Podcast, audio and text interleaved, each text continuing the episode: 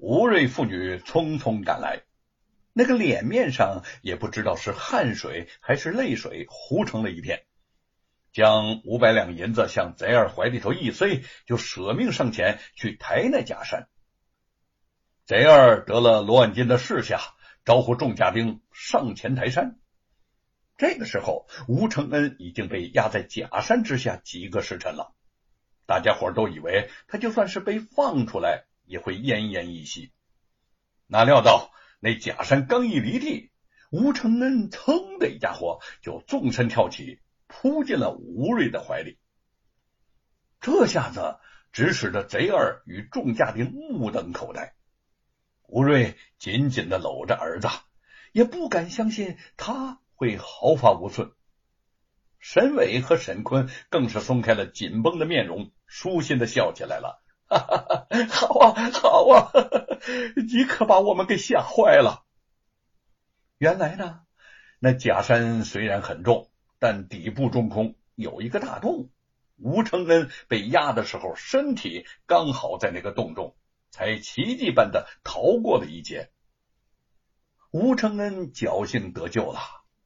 沈田探知那五百两银子中有部分是吴瑞卖掉了自己预定的染线钱，不仅大喜过望。虽说阴差阳错，但是自己的计划总算也该奏效了。哈哈哈哈哈！呃，吴仁兄。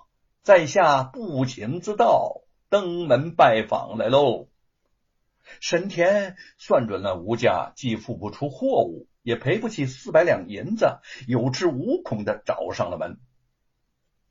沈老板，吴瑞见那个神秘主顾果然就是沈田，知道事情断难善了了，也就开门见山的问：“你屈尊到我的小铺订染线？”是醉翁之意不在酒吧？怎么啊？怎么了？哎，我说吴仁兄啊，别人买得起你的染线，我沈某人就买不得了吗？事到如今，沈田也不再隐藏面目。你说对了，沈某人确实是醉翁之意不在酒。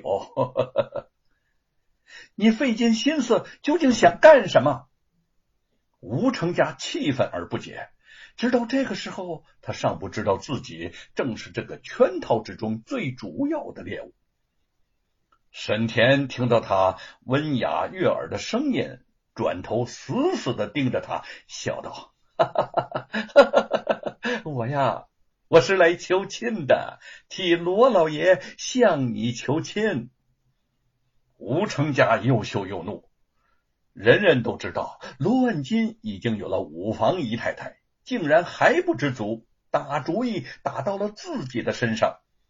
他一个姑娘家，对这话却不好直说，一跺脚就跑回了屋里。你这条骗人的狗！我姐姐怎么能够给罗贼做妾呢？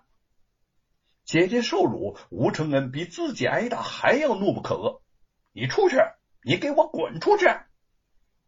吴仁兄，罗老爷可是看中了你女儿，躲是躲不过去了。你家欠我的四百两银子呢，全当是罗老爷送来的聘礼，嫁女就不用还钱喽。沈田呵呵的冷笑着，顿了顿，又说：“我劝你呀，还是痛痛快快的应下这门亲事。”你想啊，罗老爷家财万贯，又是当朝严首府的表弟，金银如山，骡马成群。住口！吴瑞气的是浑身发抖。我吴瑞的女儿绝不嫁给罗万金，你们这样做无异于强抢民女，天理不容啊！既然如此，我就不用白费口舌了。明日午时三刻，我来府上，要么取走那四百两银子，要么来替罗老爷迎娶佳人，你自己定夺。哼！沈田的目的已经达到，得意洋洋的扬长而去。吴承恩心里头恨不得一脚就踢死他。这种无耻小人，无论如何不能让姐姐嫁给罗万金那个白骨精做妾。钱没了还可以再去挣，程家姐姐进了罗府，可就是羊入狼口啊！沈坤知道吴承恩也是这般想法，从怀里头掏出了几块的碎银，递给了他。这是我平日攒下来的几两碎银，你拿着吧，有几两总比没有强啊！泪水在吴承恩的眼眶里头打着转，差一点就要一泻而下。这个时候真是文钱难倒英雄汉呐！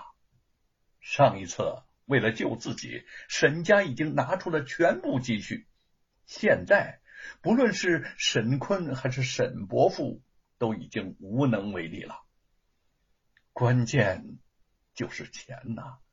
可是到哪儿能弄到钱呢？吴成恩脑中灵光一闪，他忽然想起了李老夫子来。这位李老夫子老先生虽然有些迂腐，但毕竟见多识广，也许会有办法。想到这儿，他转身就向李老夫子的家中跑去了。李老夫子正在写文章，思路时而顺畅，时而阻滞，他的眉毛也时而舒展，时而紧皱。恰在这时，吴承恩在院前大声的叫门：“哎！”如何故惊慌啊？无论何时，李老夫子说话都是这般文绉绉的。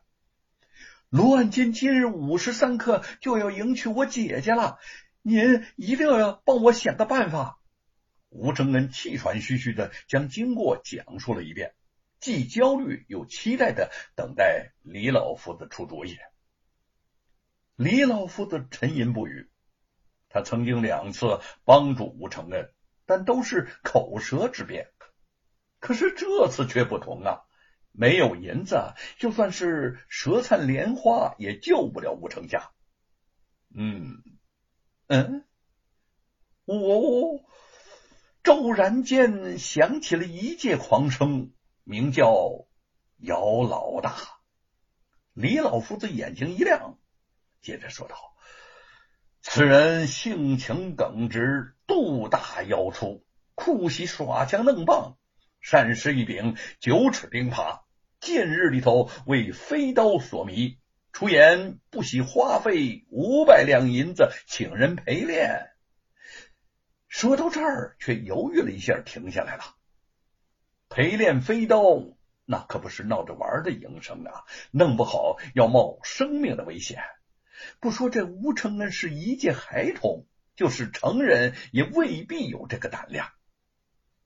吴承恩眨了眨眼睛，左拳猛地就击在右掌心。他素来胆大，倒是不怕给人当靶子，只怕那个姚老大飞刀技术不行，耽误了他救姐姐。